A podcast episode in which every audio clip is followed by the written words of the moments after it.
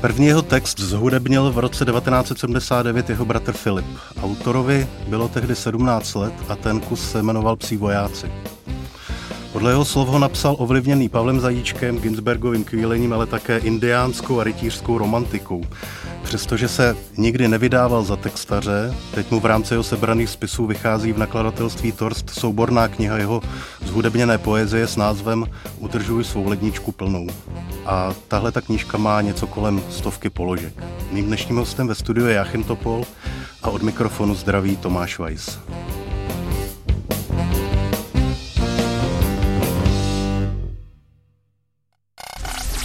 Posloucháte Megafon, podcast ze světa knih, který vám přináší knižní obchod Kosmas.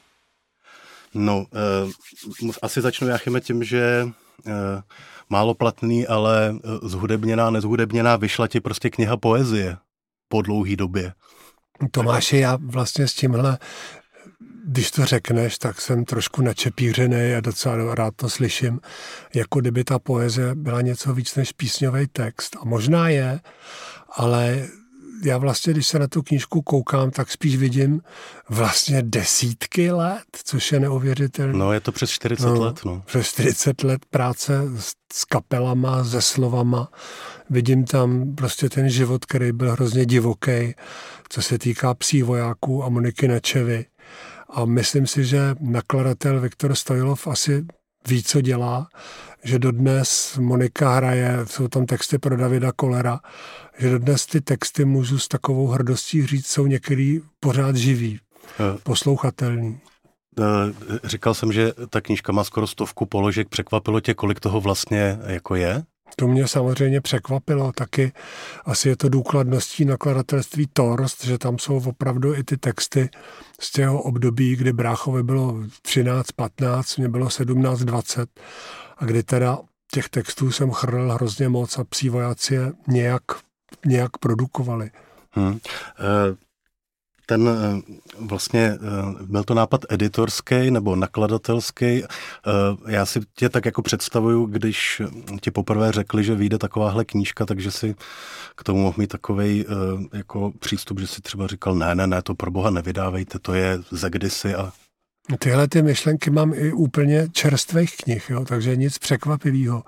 Ale my jsme se původně s Viktorem bavili o tom, že by, se, že by vydal poezii, vlastně nějaký ty básnické sbírky, které jsem napsal.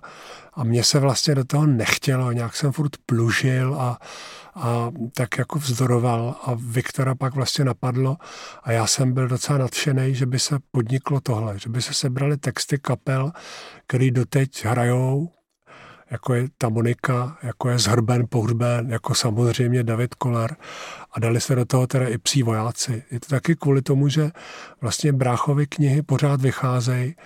Teďka vyšla další, kterou vydala knihovna Václava Havla a že vlastně ty psí vojáci pořád někoho oslovují. Tak uh-huh. proč to nevydat teď? Vlastně uh-huh. všechno pohromady.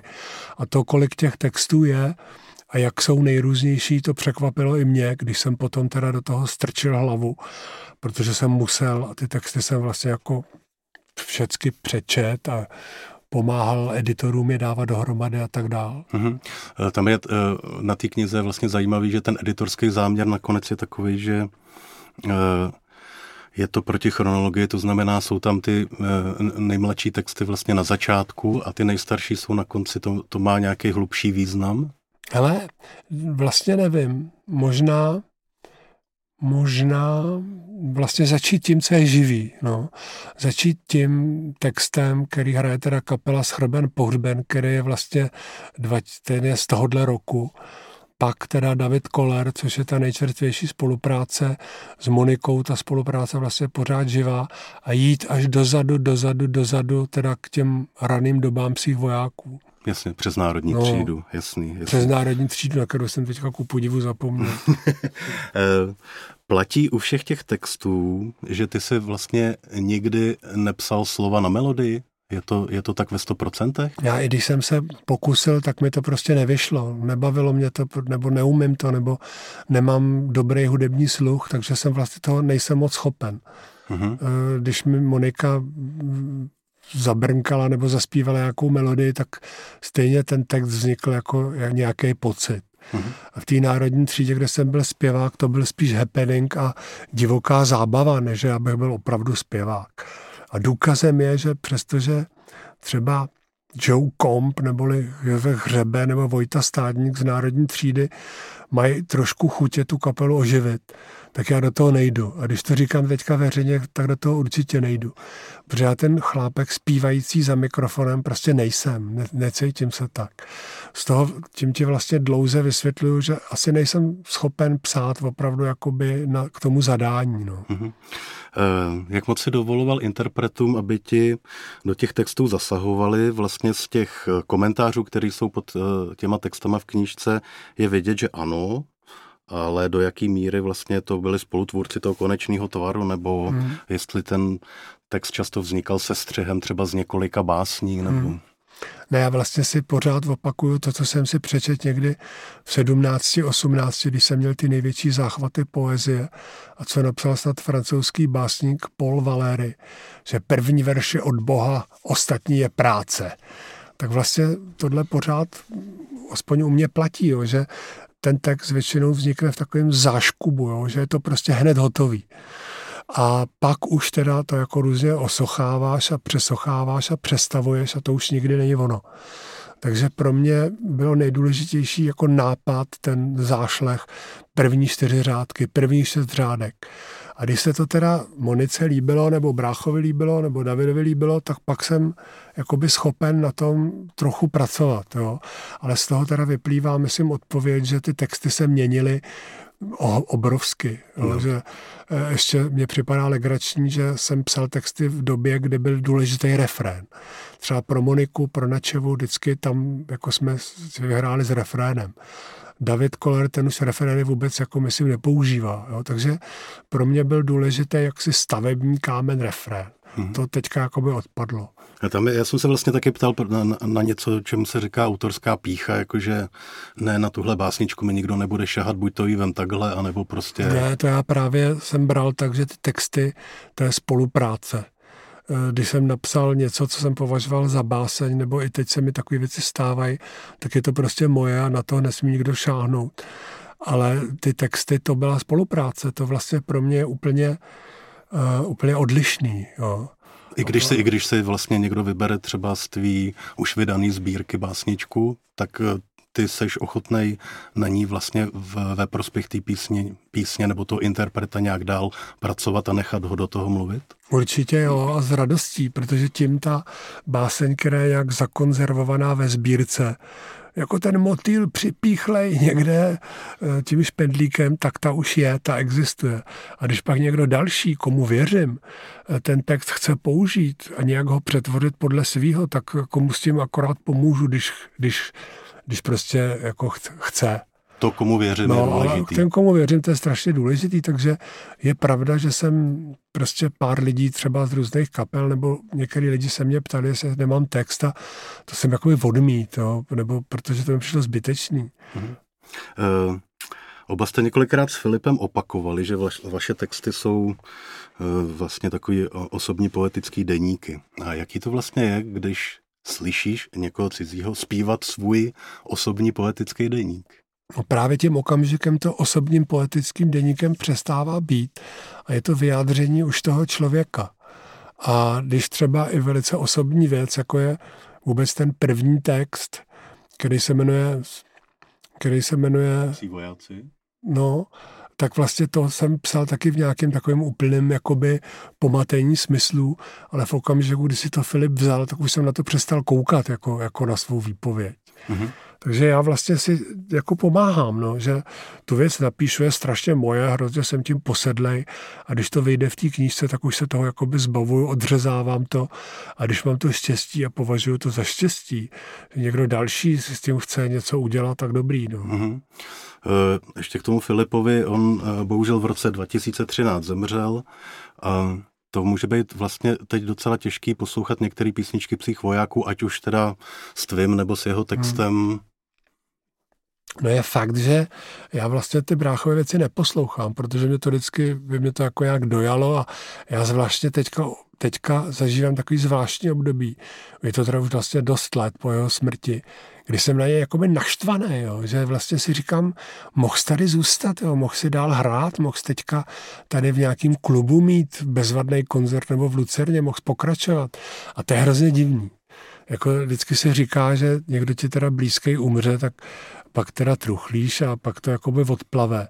A mě s tím Filipem, ale možná je to právě kvůli tomu, že ty psí vojáci mají dodnes posluchače a tím, že vycházejí Filipovi knížky, tak se potkávám s lidmi, kteří ho mají rádi. Tak možná tím, jakoby tímhle znova procházím, že mi to fakt mrzí, jo, že dál jakoby nepokračuje. Mm-hmm. Uh, jenom vlastně taková krátká vsuvka ještě k Filipovi. Ty jsi eh, pravděpodobně nějaký dědic jeho písniček a to textů jo. a tak dále, takže to spravuješ teď jak autorsko-právně vlastně ty? No já to spravuju tak, že když nějaká kapela nebo nějaký zpěvák požádá o to, aby nějakou Filipovou píseň zpracovali, tak s potleskem mu to dovolím. Posloucháte Megafon, podcast ze světa knih, který vám přináší knižní obchod Kosmas. No, uh, asi by bylo dobré se zastavit u, ně, u těch interpretů, který v knížce jsou a pro který si vlastně ty tvoje texty vzali a taky na nich nějak spolupracovali. Mm, já nezačnu přímo vojákama, ale začnu národní třídou, což teda byl projekt několika kamarádů z undergroundu a jsme někdy v letech hmm. 82, 86. Uh, ty jsi psal nejen texty, ale taky si zpíval, to už si říkal. A mě teda vždycky mrzelo, že jsem tě nikdy neviděl za tím mikrofonem, jak hlásíš, je třeba si zvykat skutečnosti, tykat skutečnosti krávo, nemáš na nás uh, právo. Uh, s tou národní třídou vlastně uh, to muselo být spousta jako zábavy, ne? Nebo to... Byla především obrovská zábava a byla to, jak už to u kapel často bývá, naše hospodská parta z Klamovky. A i když jsme třeba zpívali nějaký krchovskýho text, tak Krchovský s náma na té Klamovce seděl a já prostě, to byla radost, že jo, v kapele byl Viktor Karlí, který teďka je mimo jiný výtvarný editor Revolveru, sám vydává svoje knihy. Nebo tam byl Vítek Kremlička, eh, taky člověk, který vydává, vydal řadu sbírek poezie, Martin Socha, eh, autor, tehdy mladý básník, Vítek Bruckner, dodnes prostě buchty loutky dělá, takže se nás tam sešla parta kde byli muzikanti Vašek Státník, Vojta Státník, ale zbytek byli potřeštěný malíře a básníci.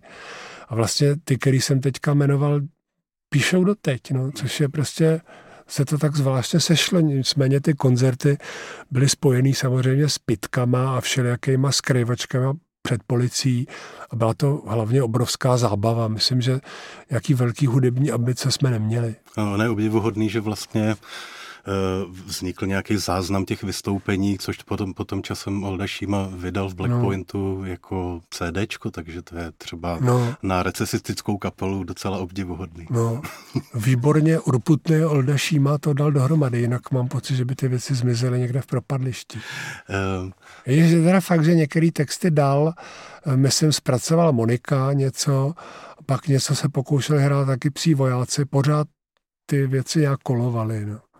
Uh, nevím, jestli si to uvědomuješ, ale vy jste vlastně s bráchou uh, k sestře možná udělali něco, čemu by se dalo říct první knižní soundtrack, hmm. protože vlastně, uh, když měla víc sestra, tak jste s bráchou udělali takový hudební projekt, který potom taky vyšel na CDčku a ten, ten je vlastně vystavěný z textů ze sestry. Že jo? To, je, to je vlastně podle mě opravdu první knižní soundtrack jako u nás. Hmm.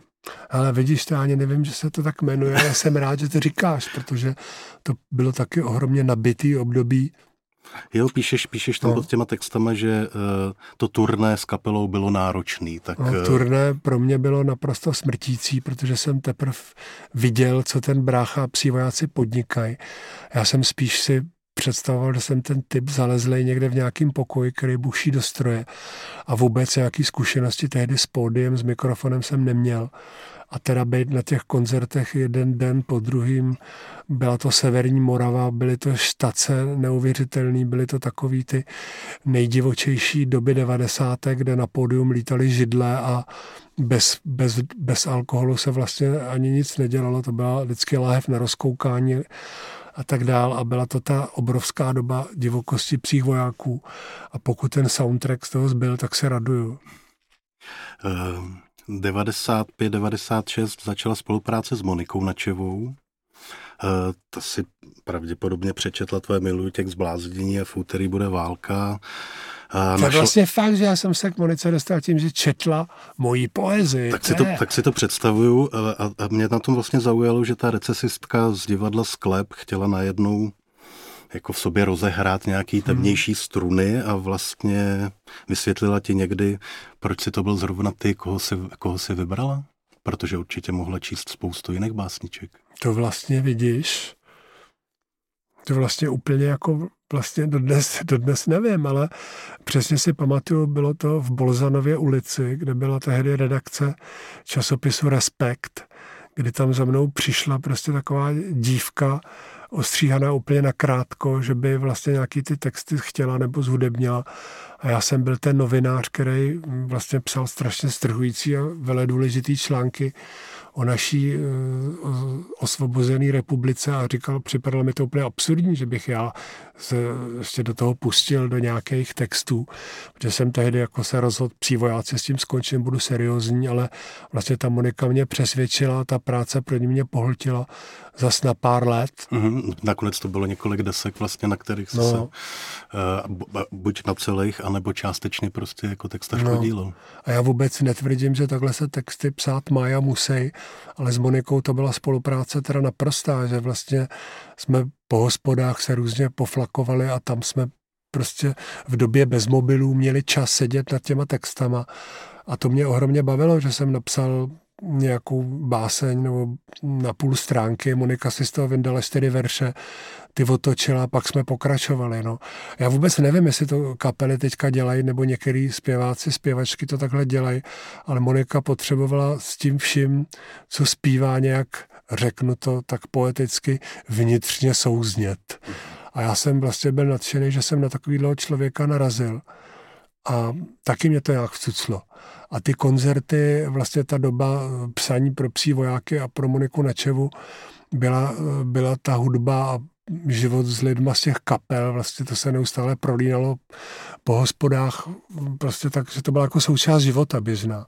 Nebylo to, že denně od dvou do tří píšu nějakou prózu a od půl čtvrtý do půl pátý pracuju na textech, ale bylo to jakoby úplná součást života. Jo. Ty si psal ty texty nějaký notýsky a zápisníky a pak jsi to lepil a bylo to ohromně dobrodružný a romantický.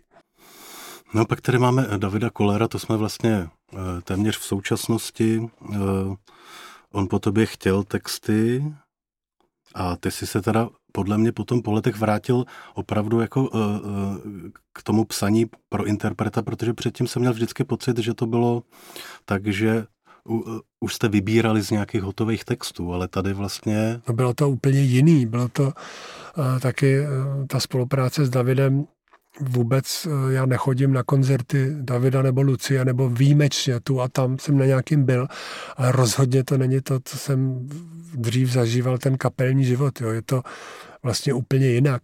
Když poprvé David říkal, jestli bych neměl nějaký text, tak jsem odmít, prostě, že vůbec už se tím nebudu zabývat. Jenže vypuk covid a mně se jeden text usadil v hlavě a já jsem ho napsal na mobil a poslal Davidovi a za chvilku, já nevím, za jak dlouho, za dva dny přišlo demo. Jo, ten text začal v té tramvaji sleduj počet mrtvých ve svém městě, je jich zatím 20 nebo 200. A tehdy nám ta číslovka 200 připadala úplně prostě vražedná a science fictionovská a hrozná. No ale to teda opravdu byly začátky. Takže bylo to takový napsání na, pod náhodou a pod velkým tlakem. A ta spolupráce je úplně jiná. Ta spolupráce je, že napíšu text, pošlu ho a David to buď udělá nebo neudělá, ale že bychom kvůli tomu někde vysedávali a rozbírali toto vůbec. Mm-hmm. Ty texty byly zatím tři, jestli se nepletu. Jsou tři, a, nebo teďka a, čtvrtý možná, a ale... Ta, no právě, jestli to nějak pokračuje dál, tahle ta, tenhle ten váš uh, mo, mobilně telefonní ping-pong, No teďka vlastně se David ptal, jestli bych neměl něco k Vánocům a já mám takovou strašně smutnou básničku, která se jmenuje Stromeček o chlapkovi, který eh, prostě furt si říká, jak chce být sám a chce tvořit a tak dál. A pak najednou je sám a může tvořit a ta rodina je někde v pytle a on je v pekle. Tak jsem vlastně hrozně zvědavý, jestli to David použije nebo ne. Jo, takže... Ale, ale máš... zase zdůraznuju, je to takovýhle náhodný a záleží na impulzu a buď to vyjde nebo ne. Není to, že bych byl někde zapřažený v šraňkách jako nějaký textař, který musí něco vyprodukovat. To prostě tomu se bráním, ani to po mně nikdo nechce a nedokázal bych to. Ty jsi říkal, mám básničku o vánočním stromečku, ehm, tvoji čtenáři si možná myslí, že už si z poezí dávno seknul, ale tak já vím o, o tobě, že ty si nějak průběžně pořád píšeš do sešítku nějaký záznamy, ale nepublikuješ. Ale kdybych teďka nevypnul mobil kvůli tady tomu nahrávání, tak by ti tam mohl nechat nahlídnout a tu a tam nějaký nápad se zavlní. Takže ty věci čekají buď to v noticích, nebo, nebo v mobilu na případný vydání nebo zhudebnění? Ale zatím nevím, jo. To je furt, já to udržuju pořád ve stavu takového zrodu. Jo. Co se týče těch textů, jak jsi zmínil Davida Kolera, tak když nějaký pošlu, ono udělá dobrý.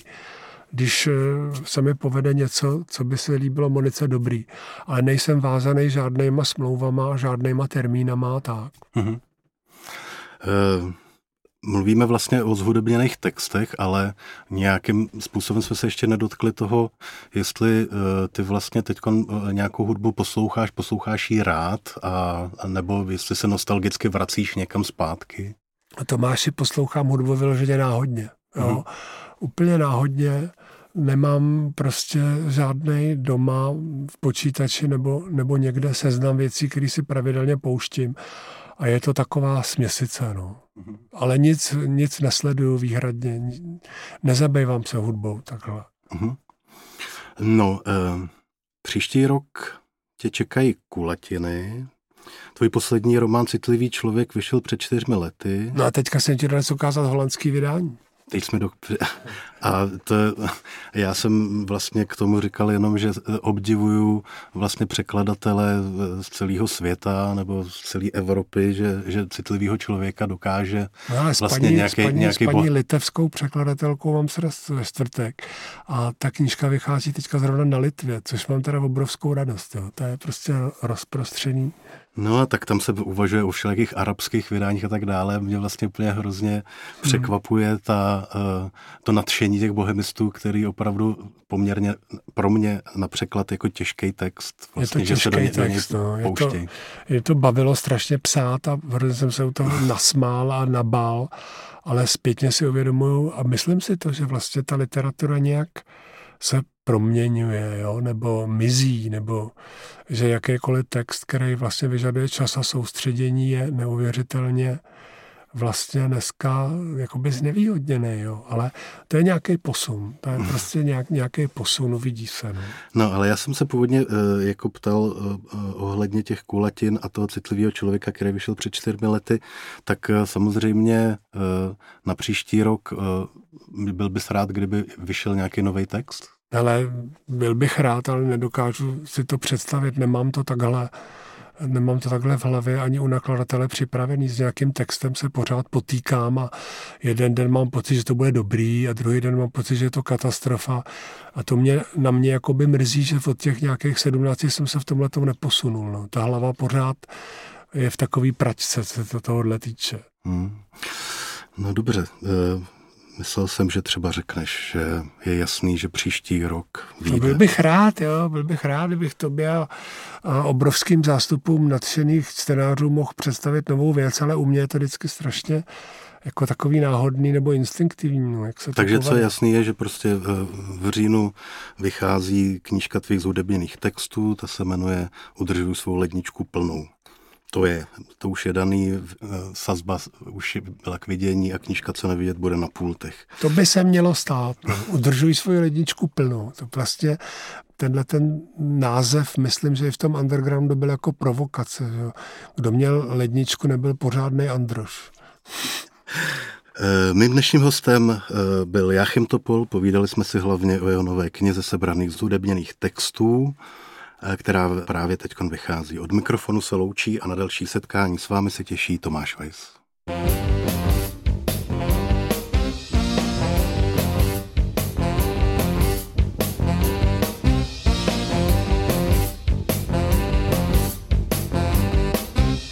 Poslouchali jste Megafon, podcast ze světa knih, který vám přináší knižní obchod Osmas.